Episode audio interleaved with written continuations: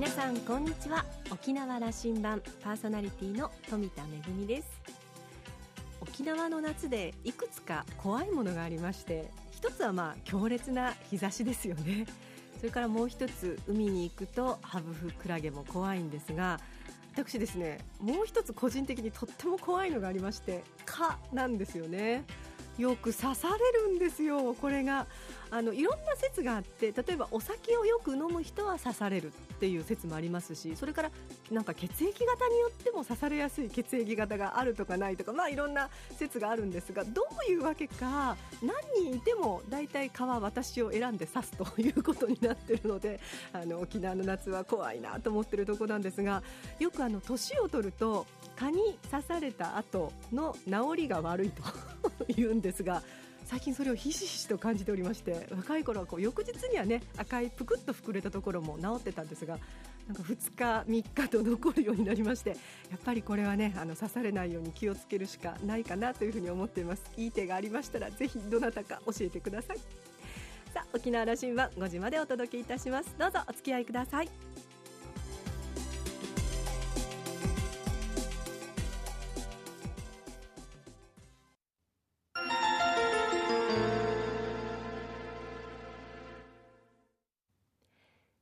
空港のどこかにあると噂のコーラルラウンジ。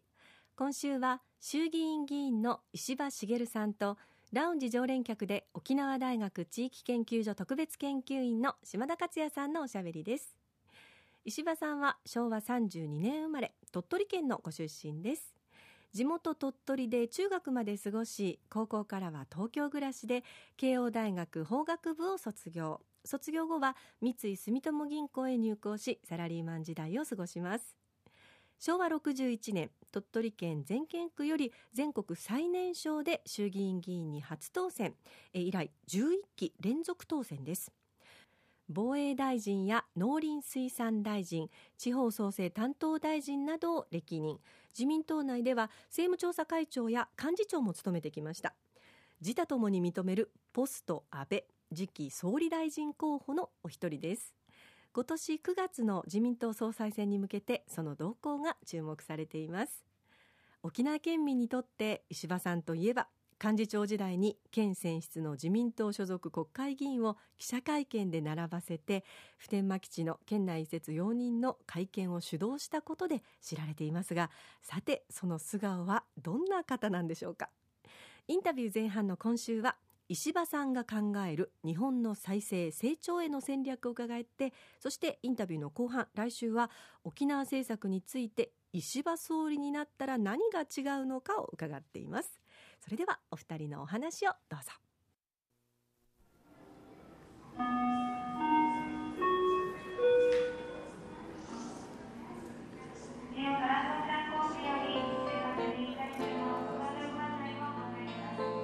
コーラルラウンジ茂先生来ていただけるというのは大変光栄ですありがとうござい。ますはいこちらこそありがとうございます。あの柴先生は防衛大臣をなさり農林水産大臣をなさり自民党の政調会長もなさり幹事長もなさりで最近で言えば地方創生という言葉を大事にされて、はい、あの内閣を外れてからは、うん、地方回りをなさっているそうで、うん、私も一度那覇での講演をお伺いしたんですが、はい、地方もどうなんていうか公園でずっと回っておられるんですね。そうですね。回っても回っても、うん、1718ありますからね市町村は。半分ぐらい回られました。いや何が回れるもんですかね、あのようやっと330ぐらい、うん、ですよ。これはまだまだですね。あのこの安倍内閣の成長戦略の基本いよいよ入っていく時の一番大事なところは地方のまあ、エネルギーという地方からの発展だということを石破先生いつもおっしゃいますね、はい、ここが本丸なんだと、うん、え今どんな状況に来てると思いますか？この火をつけられた地方創生と。あの気がついてよしやろうっていうところは本当に変わりつつある。だから今まで過疎だ人口減だ消滅だみたいなこと言われてたところが高齢者の方が多いんで人口減るのは仕方がないんだけど出生率が上がり始めた。出ていく人よりも入ってくる人が増えた。やればできるんだねっていうところがまだ面になってないけど点は確かに密になりつつあるなっていう感じがします。でもいや別にこんなのいつまでも調査せなく続くわけでもないし またお願いすればいっぱい事業が来るよって思ってるところもでもういいよどっちも諦めたっていうところもある。いろいろあるけどよし頑張ろうってとこが増え始めたなっていう実感はありますよ。あの鳥取先生鳥取でいらっしゃるんです。私島根鳥取よくあの行く機会がこの数年ありましてあの沖郡の海士町はいはいはい。あそこはまあまあモデルですよね。実は NTT の先輩が町長をしていまして山内さん。山内さん。はい。あのまあよく2300名の島で、うん。あそこまでのことができますよね。そうですよね。だから山内町長が誕生した時が実に面白くって彼町会議長だったはい。んですよね。で前の町長さんが辞めると。で助役さんがまだ当時は助役さんって言ってたかな副町長さんって言ったかなよくあるパターンで私が後継者だっていう前の町長の路線を忠実に引き継ぐぞという公共事業をやって国からお金取ってきて頑張るぞ。で町会議員さんもほとんどがつく、必勝のパターン。で山内さんは町会議長だったんだけどできるわけないだろ。もう公共事業あらかたやり尽くしたし我が町合併しなかったんで国からそんな金も来ない。できもしないこと言ってもしょうがない。この海士町にあるものこれを最大限に生かすんだそれしかないんだって言って応援してくれた町会議員一人しかいなかった。はい。でも町民は圧倒的に山内さんを選んだんですよね。で町一番の建設会社さんが山内さんを応援した。なななんで？あんた町一番の建設会社でなんで私を応援してくれるの？って聞いたんですねそしたらあんたの言うことが本当だからだよって言うんでね。私いい話だなと思います、だからその時の路線をずっと続けてきてる。それが山内町長だと思いますね。16年経って、うん。この間退任なさったといううん。報を受けて、これはあの山内さんと約束をしてきましたので、うん。本を書いてもらいますと、うん。あのえー石破先生からもあれは地方創生の一つのもうあのモデルというふうに見ておられますね。それはモデルですよね、あの沖縄も実は島々からなってますから、あの海士町にみんな勉強に行こうということは、なあの何人もリーダーたち連れて行ってましてね。あそこでどう刺激を受けてくるかと、うん。沖縄だとうん。またもう一回こうあのあそこはしかしどれだけ頑張るか、うん。まさに汗、えーをかいてうん。自分であの売りに回ってというか、うん。いいものを発うん掘し出していくと、それから外から人も入れて、うん。それとのあのまあ、摩擦もありながら摩擦熱作りながらエネルギー作って、なかなか沖縄はあったかくてですね、まああのまあのんびりした方がいいかというふうなこことの戦いになってまあそうでしょうね。あの沖諸島っていうのはもうとにかく、まあ、絶海の孤島とは言わないが、もう境港から鳥取県の境港から船で2時間以上かかるでしょ。飛行機は飛んだり飛ばなかったり。でも冬なんてのは海は荒れるわ。吹雪になるわえらいとこですわね。でそれは沖縄とは全然違う。だけどその海士町の取り組みはいいかと。この島は日本全体から言えば離島だ。だけど日本だって世界から見りゃ離島じゃないの？この海士町がどう生きるかは日本がどう生きるかなんだ。っていうその島教育っていうんですかね。のあそこでなきゃできない教育。この離島が頑張ることは日本を良くすることに必ずつながるんだっていう。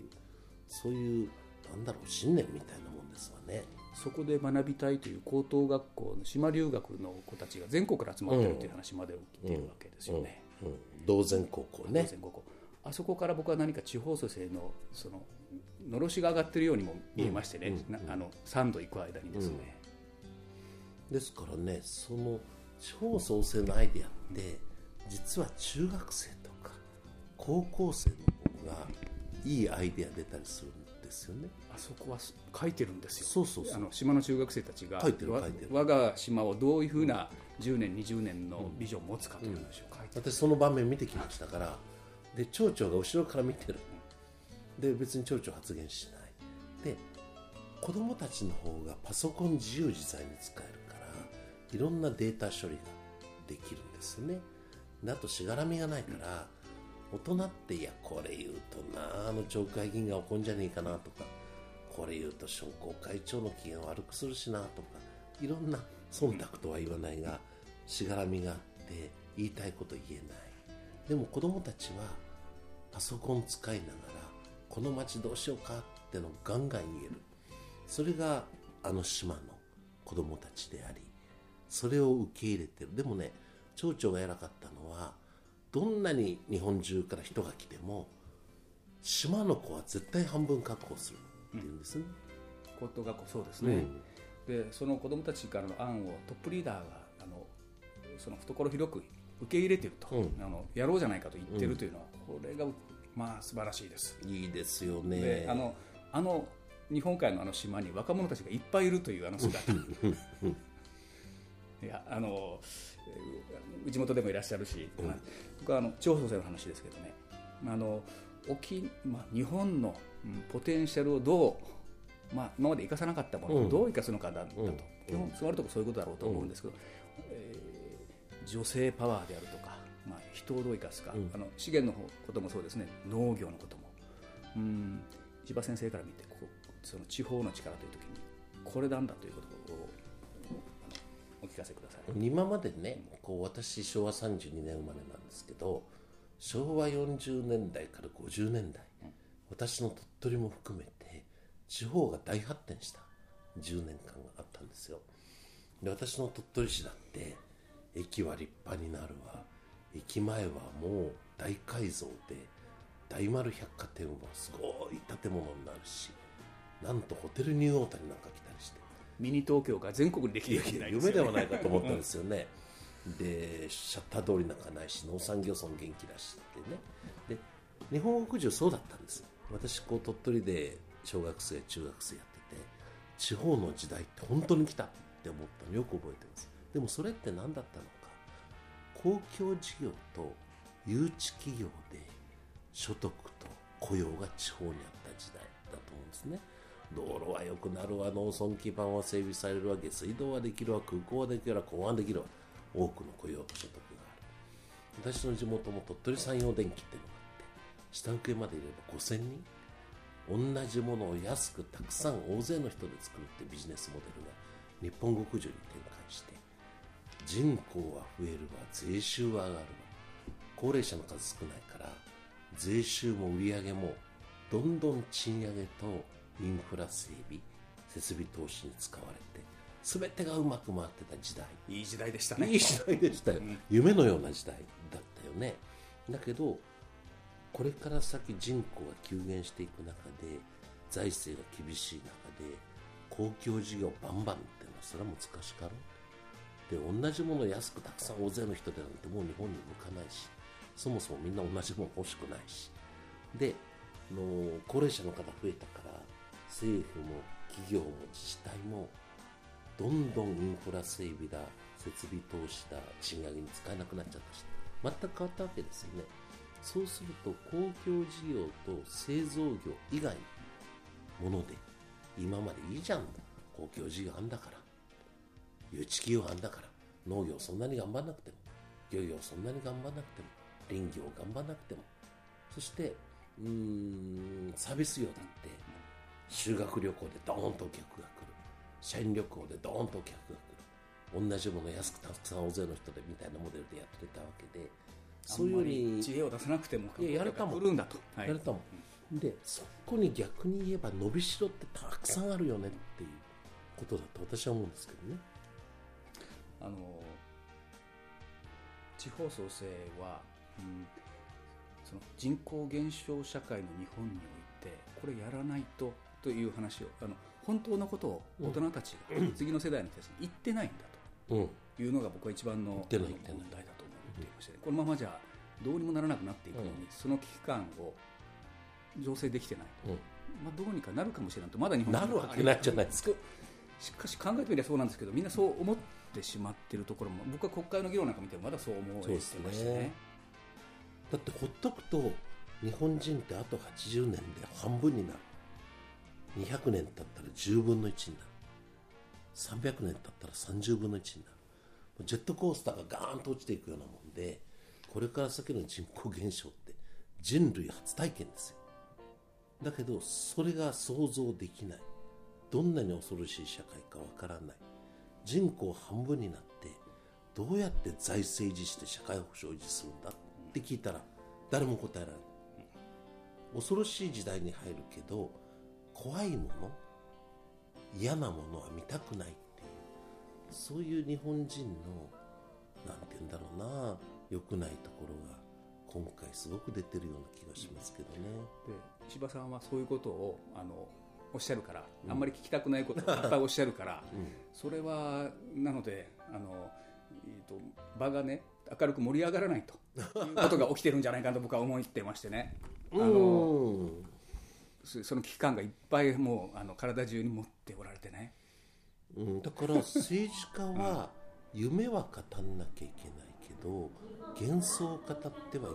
と思ってるんですよね。勇気と真心を持って真実を語ると、いつもおっしゃる、うん、だって次の時代になってですよ。なんであの時言ってくれなかったんだ？なんであの時やってくれなかったんだ？必ず言われますよ日本人歴史の中で何度かそのことを経験していますか？ら、何度もあります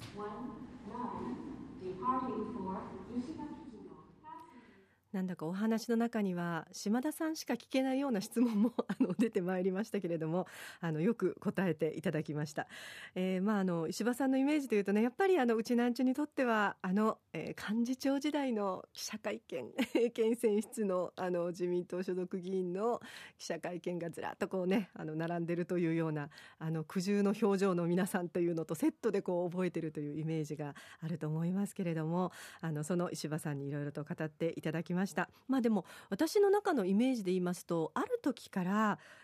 言葉を選んであのゆっくり噛み砕いてどんなあの人にも分かりやすく説明をしようと意識をしてそういうお話の仕方をされているというふうにだんだん変わってこられたなというふうなイメージがあります。これはやはりあの上のポストをこれから狙っていらっしゃるというそのあの意識もあるのかもしれません。あの島田さんは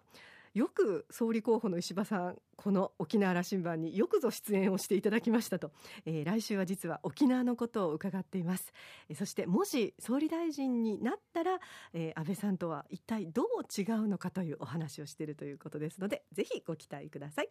今週のコーラルラウンジは衆議院議員の石破茂さんとラウンジ常連客で沖縄大学地域研究所特別研究員の島田克也さんのおしゃべりでした。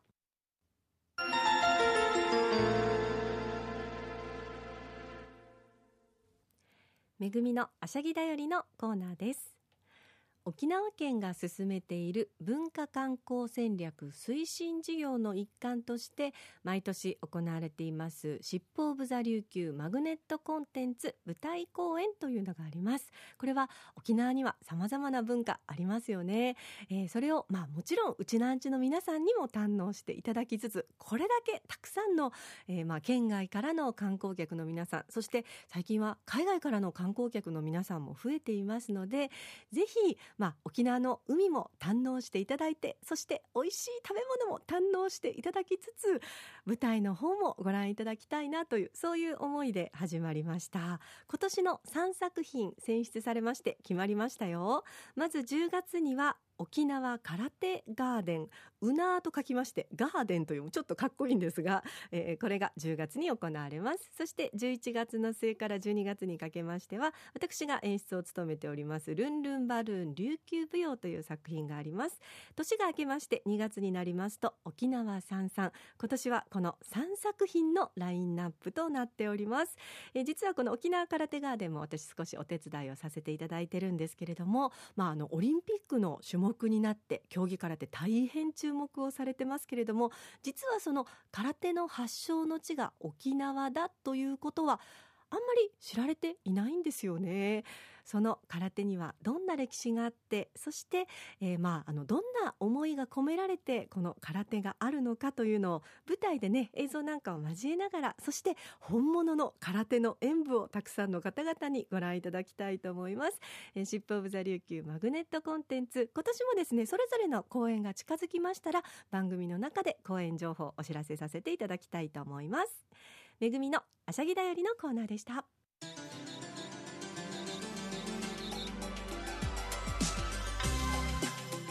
ラジオ沖縄ではラジコでの配信を行っています。スマートフォンやパソコンでリアルタイムでお聞きいただけるほか1週間の振り返り聴取も可能です。それから沖縄羅針盤の過去の放送はポッドキャストでも配信しています。こちらはラジオ沖縄のホームページからアクセスしていつでもお楽しみいただけます。沖縄羅針盤のホームページでは番組情報の発信のほか私富田恵や、えー、コーラルラウンジ常連客の島田克也さんのフェイスブックにもリンクしておりますのでぜひお時間のある時にこちらもチェックしてみてください。